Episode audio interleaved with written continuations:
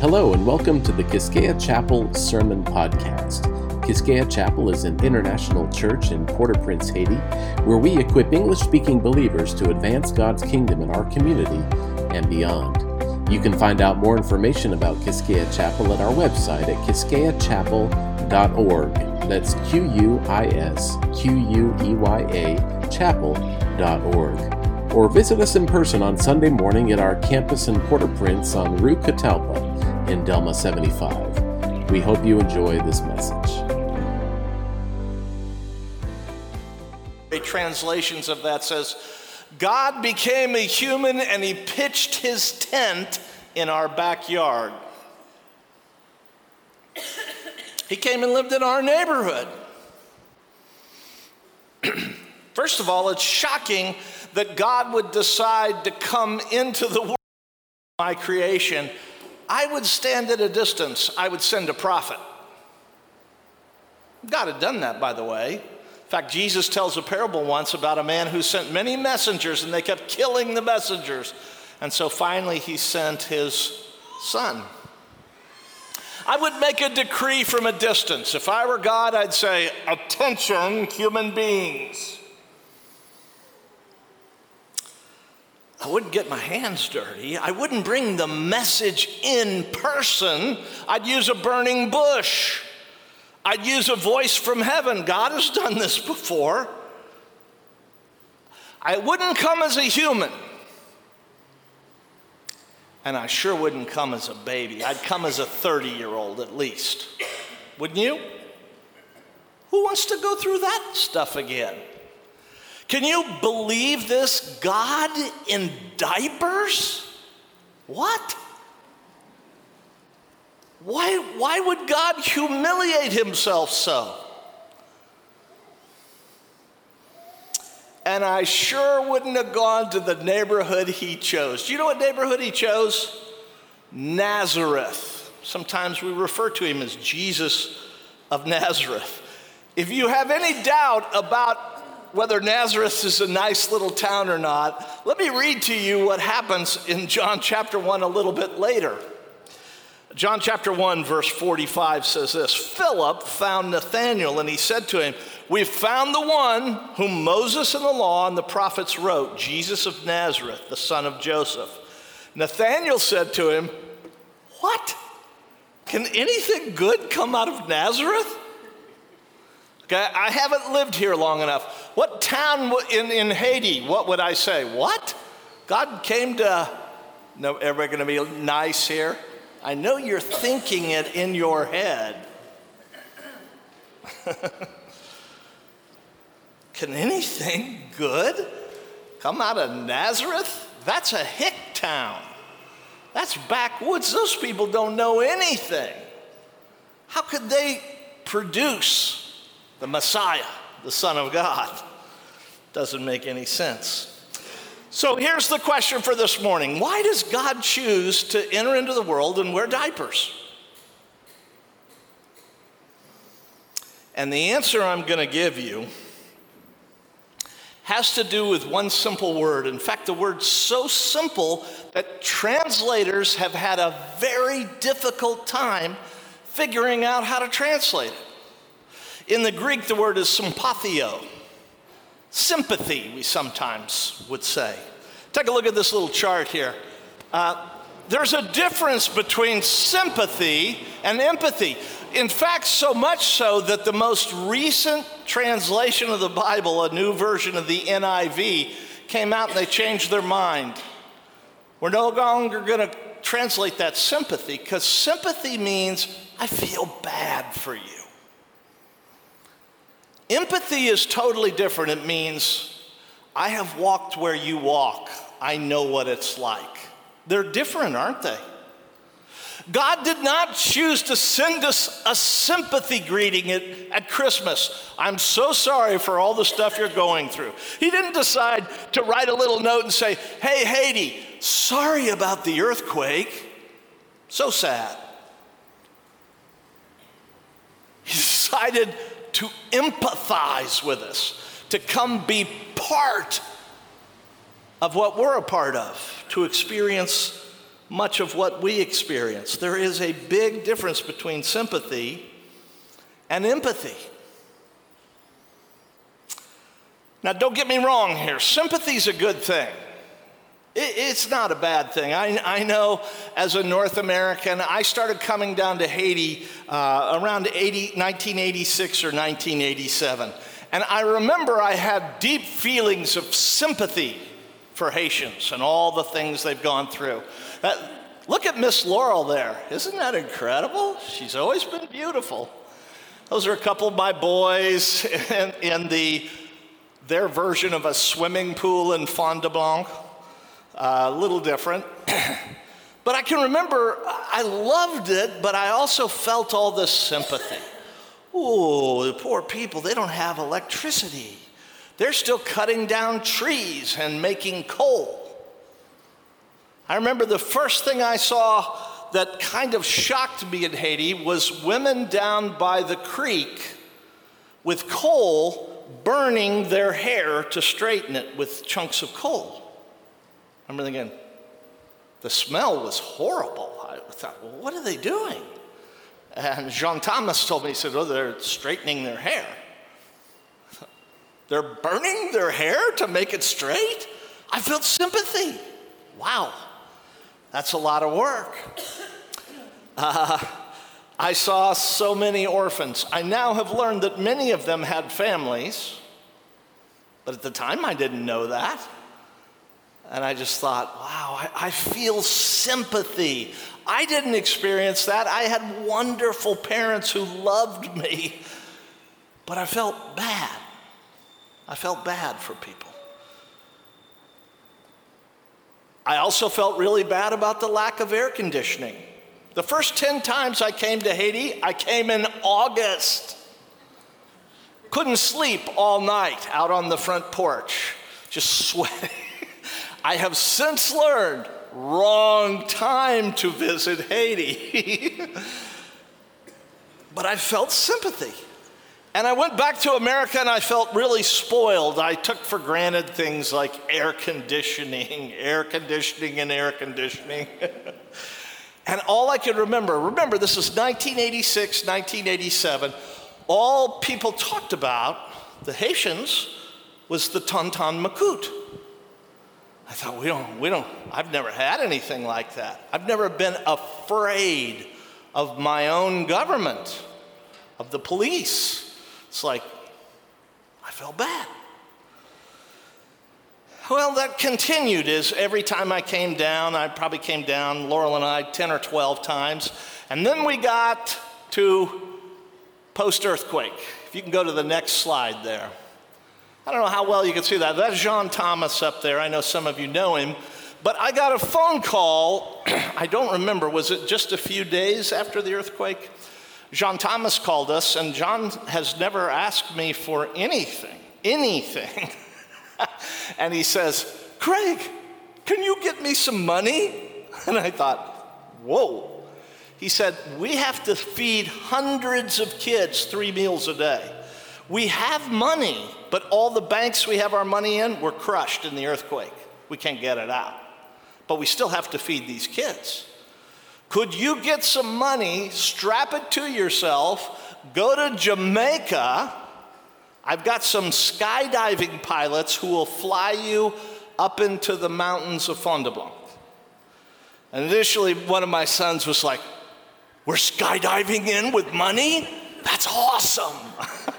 I just said, no, no, no. Miss Laurel, no. Wasn't going to do that.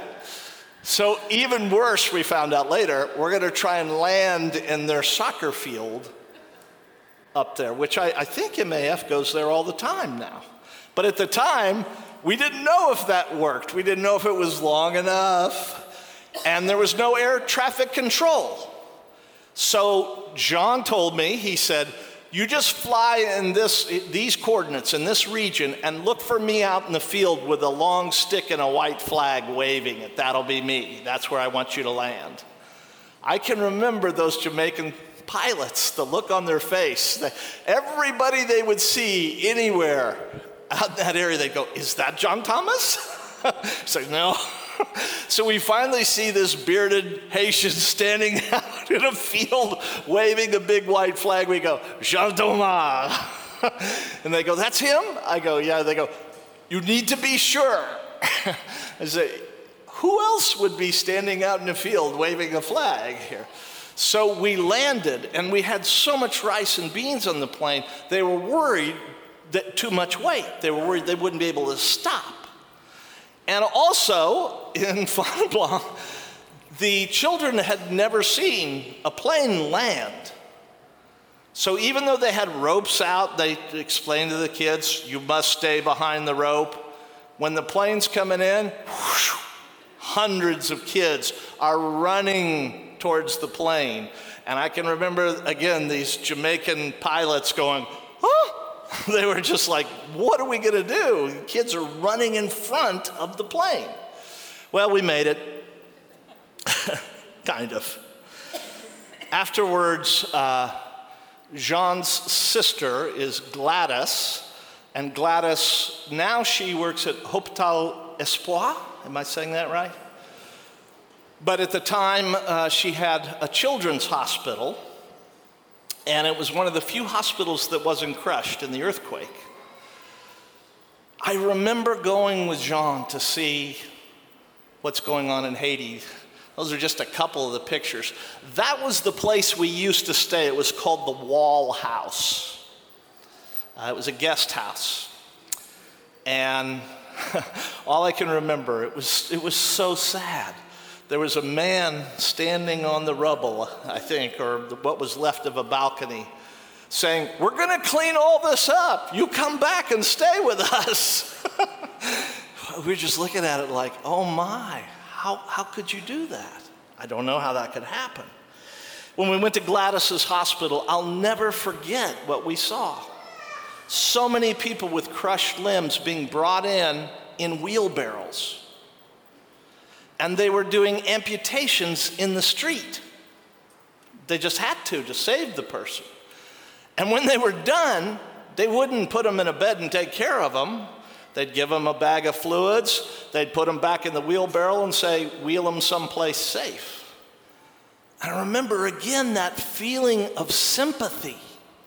Wow, I take so much for granted.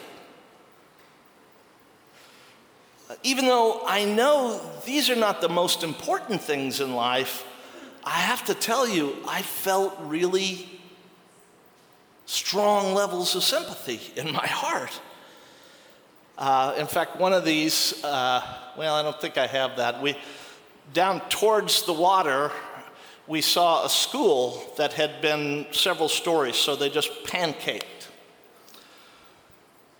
And I remember thinking, are there people alive under there? And I don't know whether he just didn't understand my English, but he was like, yes, oui. And I'm like, oh, what? But they didn't have equipment to move the rubble. And I thought, this is horrible. I had sympathy. It, it's not a bad thing, even though it can be bad, can it? Sometimes sympathy turns into pity. Not good. But sometimes sympathy begins to move towards empathy, a desire to say, I want to be here and help. Jean Thomas always used to tell us one of his principles for missionaries coming to Haiti. He says, you must relocate. You can't fix their water correctly unless you do it with them and it's your water. You can't change the schools unless your children go to those schools. And I've always thought, you know, he's right. Because this is exactly what uh, John, the Gospel of John, says about Jesus. He relocated. He came into our neighborhood. He didn't say, let me see if I can fix this from a distance because I feel bad for these people. He entered into our neighborhood and became one of us. When the problems become your problems, I'm kind of, I've only been here three months living, and I'm learning, oh, it's totally different. Because The electricity is my electricity. I go, uh-oh, I'm, I'm maybe starting to move a little bit from sympathy to empathy, to go, yeah, I, I know how frustrating it is to get something done when all day I'm trying to make one phone call. And there's all these technical problems that I have to figure out in order to make one phone call. God is the God of empathy. He knows where you live, and he has been there. He may not have been in Port-au-Prince, but he's been to Nazareth, and some would say that's far worse. I don't know.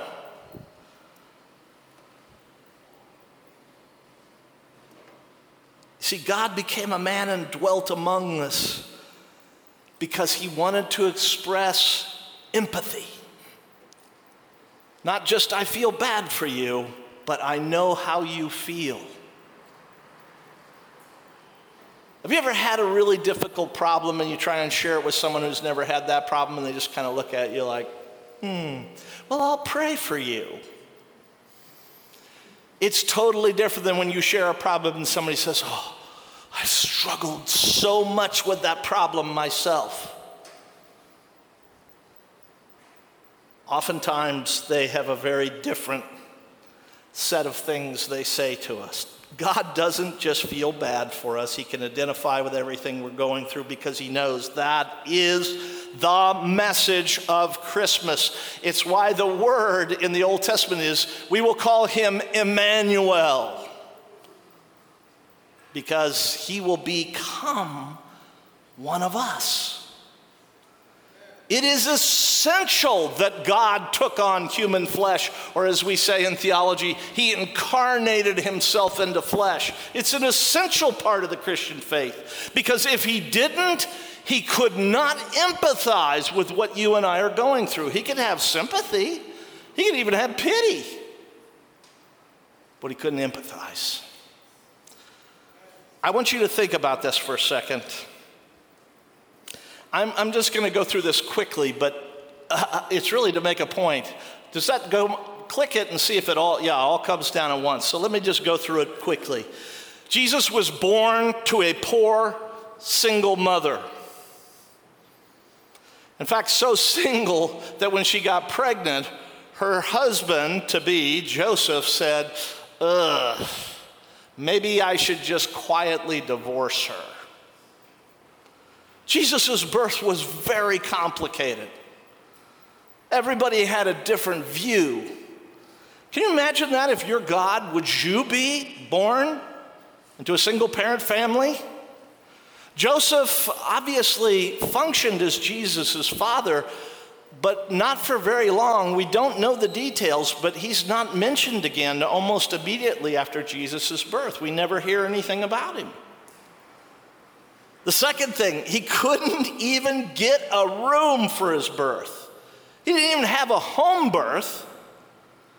They were traveling, and they couldn't get a room. And I know sometimes we say he was at an inn, but that wouldn't be likely. More than likely, he was born in what we would call a sheep's cave. Uh, I've been in many of them in Israel. They're just little cutouts in the side of cliffs where you could shelter from the storm. And often the sheep herders would push their cattle, their sheep, their goats, they would push them into those to protect them at night. That's where Jesus was born. You know anybody that's got a worse story than that? Probably, but not many. He lived as a homeless street person as an adult. In Luke chapter nine, when somebody basically asked him, now where do you live? He's like, the Son of Man has no place to lay his head. I don't have any place. I'm a homeless guy. He saw crowds follow him. Many, many people followed him, and then almost as quickly they ditched him. Every once in a while, he would say something and said, all the crowds left. In fact, at the end of his life, the very crowds that had followed him are shouting, "Crucify him, crucify him." We would rather Barabbas the criminal be set free than this Jesus, crucify him. You ever had people turn on you like that? I know in Haiti, you know, I, since I've been here, you know, there's this fear somebody's going to throw a rock through my windshield. Do you know what Jesus' fear was? Somebody was going to throw a rock through his brain. In fact, several times, particularly John chapter ten tells us the Pharisees started picking up rocks to stone him to death. And oftentimes he slips out. He lost his closest friend to death. His closest friend was a man named Lazarus. Since he had no home, often when he went to Jerusalem, he would stay at the home of Lazarus and Mary and Martha. And then he found out Lazarus had died. And in fact, in the shortest verse in the New Testament, it says, when Jesus saw the people weeping and he saw his friends, Mary and Martha, weeping, it says simply, Jesus wept. I know a lot of people are like, well, God can't understand. I lost my father. I lost my brother. No, no, no. He totally understands this. He was betrayed by maybe his closest friend. Peter denies him three times. Judas sells him out with a kiss.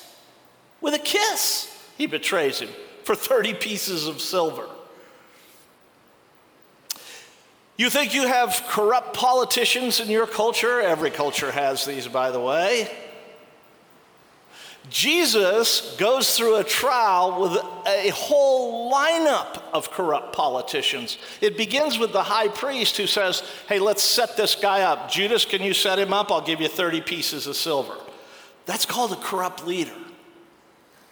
Then they take him to Pontius Pilate and they pressure him like, Pilate, we can get you fired if you don't crucify this Jesus. So what does Pilate do? This man's innocent, so I wash my hands of this, but I'll give you what you want. I'll turn him over for crucifixion.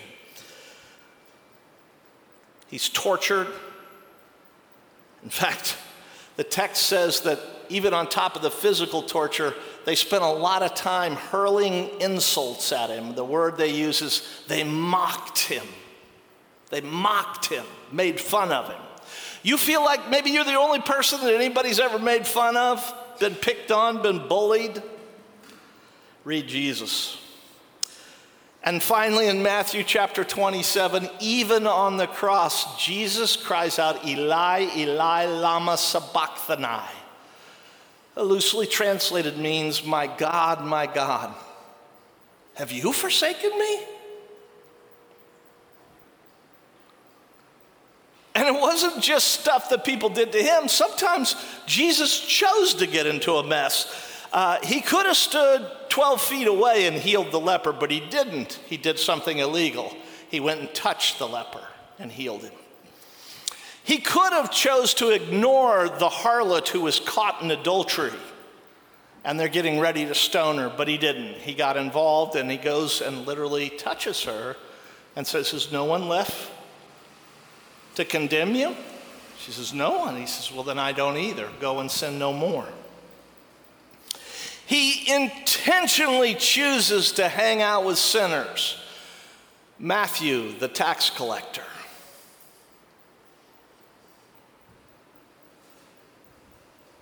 And even when he's arrested, do you know what he says? Did you guys not think I could defend myself? I could call down a legion of angels and wipe you and the entire Roman army out like that. But I'm choosing this suffering. I'm choosing this suffering. He doesn't stop it. He chooses the ultimate picture of suffering on the cross. So do not come and try and tell me your sob story about all the horrible stuff you've been through. Nobody understands, because that is the picture of Christmas. God has chosen to participate in your neighborhood. He knows what you've been through, and yet, look at Hebrews chapter four, verse fifteen. If you get anything out of this morning, this is the verse I want you to remember. Here's what it says. Therefore, we have a great high priest who's ascended into heaven, Jesus, the Son of God. So let us hold firmly to the faith we profess, for we do not have a high priest who is unable to, remember they changed this, empathize with our weaknesses. But we have one who's been tempted in every way, just as we are. Yet he didn't sin. He didn't retaliate. He didn't blame all of his problems on all the things he'd been through. He willingly chose the cross. This is why God becomes a baby at Christmas. Because it's the only way he could become a high priest who could empathize with everything we're going through, yet without sin. Read a story about a Hindu man who, um, when the missionaries tried to tell him about Jesus, he says, no, I, I cannot believe in a God who would humiliate himself so low as to become a man. Years later, he was working trying to write a research report on ants. And so he was trying to get close enough to the anthill to study them, but his shadow would scare them off. Every time he'd get close, they'd run. A colleague of his said to him, oh, if only we could become an ant, we could study them. He said, that's the first time I began to contemplate, why would God become a human being? That was the day, he says, his conversion began. He realized he could sympathize with the ants, but until he became one of them, he could not have empathy for them. He really didn't even know what their problems were.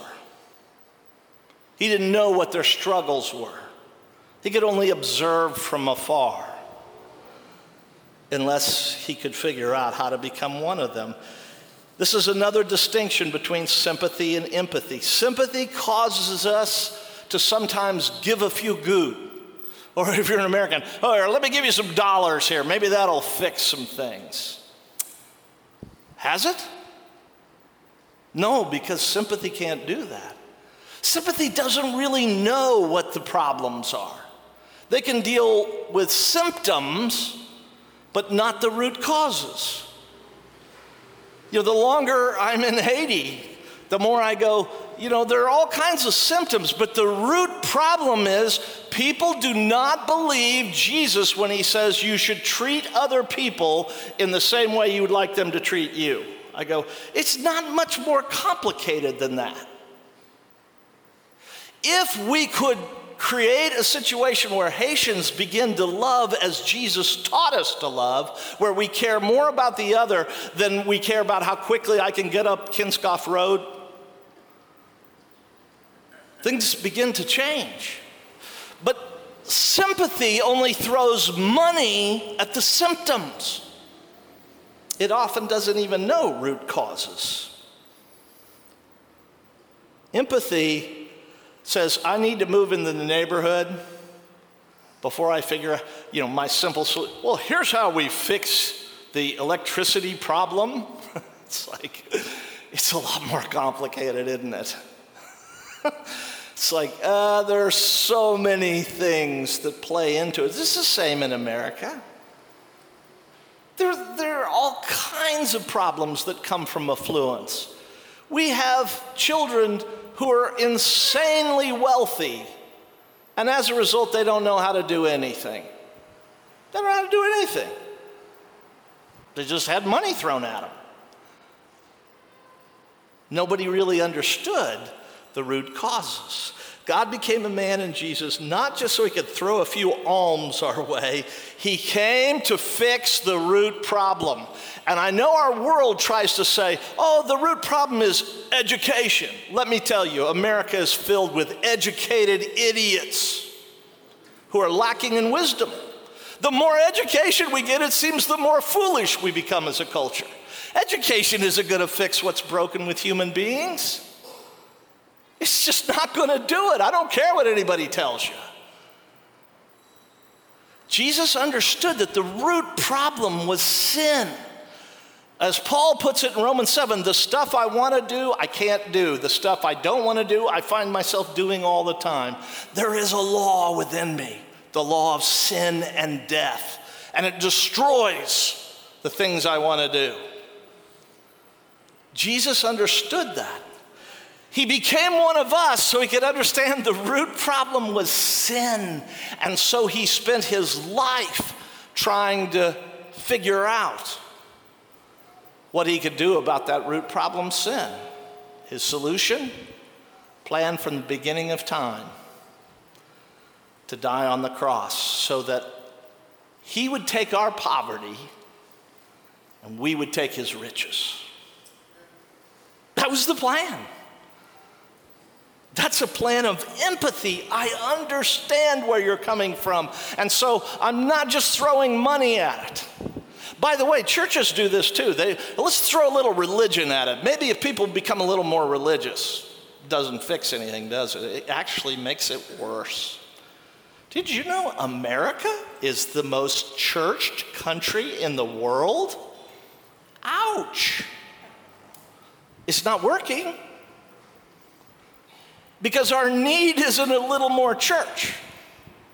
Our need is someone to deal with the root problem of sin, and this is why Jesus came into the world. I'm going to skip the next slide and go to the last one there. I want to read the rest of this verse to you.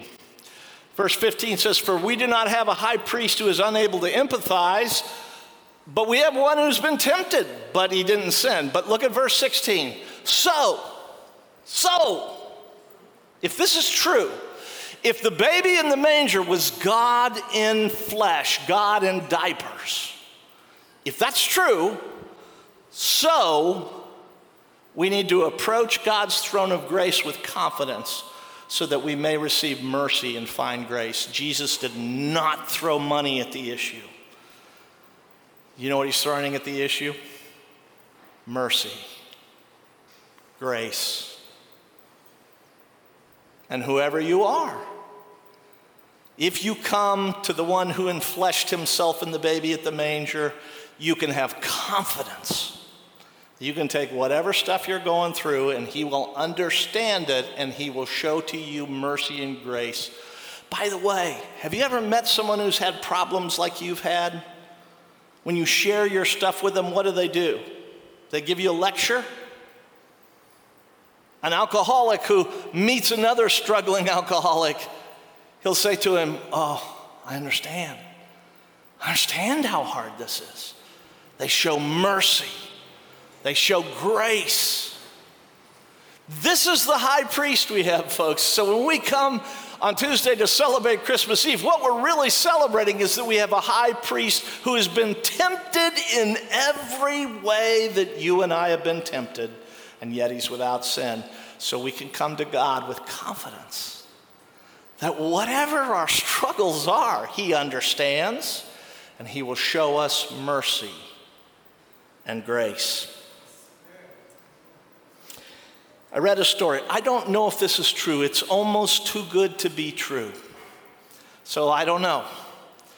About some missionaries who were in Russia in an orphanage uh, twenty or thirty years ago. And they told the kids the Christmas story because these children had never heard it. They told them the story that God came and he became a child in a manger. So they described the manger, and they said, "Now, kids, we're gonna we're gonna draw pictures of that manger so you can remember this story." And so the kids, you know, went about drawing their little picture of the baby Jesus laying in some hay on a wooden manger, or whatever they told them. And one of the missionaries came around and saw a little boy named Misha. I, I believe he was five or six. And she said, "Misha, tell me about your picture." Misha says, "This is the story you just told us." She said, hmm, "There's two babies in the manger. There, there was just one baby in the manger at Christmas. There's not two babies." And the little boy started sobbing, put his head down, said, in his way through the translator, "I'm so embarrassed. I'm sorry. I'm sorry. I know that." She said, "Why did you put two babies in the manger?" She said, "As I was drawing, Jesus told me there was plenty of room for me to get in the manger too, because I don't have anyone who cares about me. And he told me I could, I could live with him forever. So I drew two babies in the manger. I'm so sorry." And then the missionary started sobbing. But this is the message of Christmas.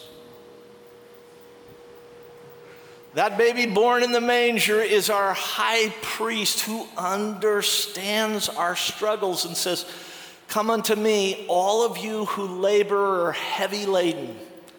I'll give you rest. You come with me.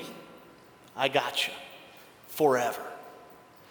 This is the message of Christmas. If you don't know this yet, this Christmas, my prayer for you is that you will discover that was God coming into our neighborhood as flesh and blood so he could understand whatever it is I'm going through today. I'm going to get in the manger with that baby. I'm going to get in the manger with that baby. Let's pray. Father, help us. Sometimes I, I think of you as a distant God, arms crossed, sternly looking at me in my struggles, one, shaking your head saying, "How could he do this after I've done all this stuff for him?" But you're not. You stoop low. You become one of us in order that you might understand the temptations we struggle with. But even better, Lord, you did not succumb to those temptations. You didn't give in. You didn't become a sinner like me, but instead you raised me with grace and mercy to be as righteous as you are. You traded your righteousness for my sinfulness. And that's the baby in the manger. That baby now seated to the right hand of the Father, Lord of Lords and King of Kings. Help us this Christmas come to know your empathy in Jesus' powerful name. Amen.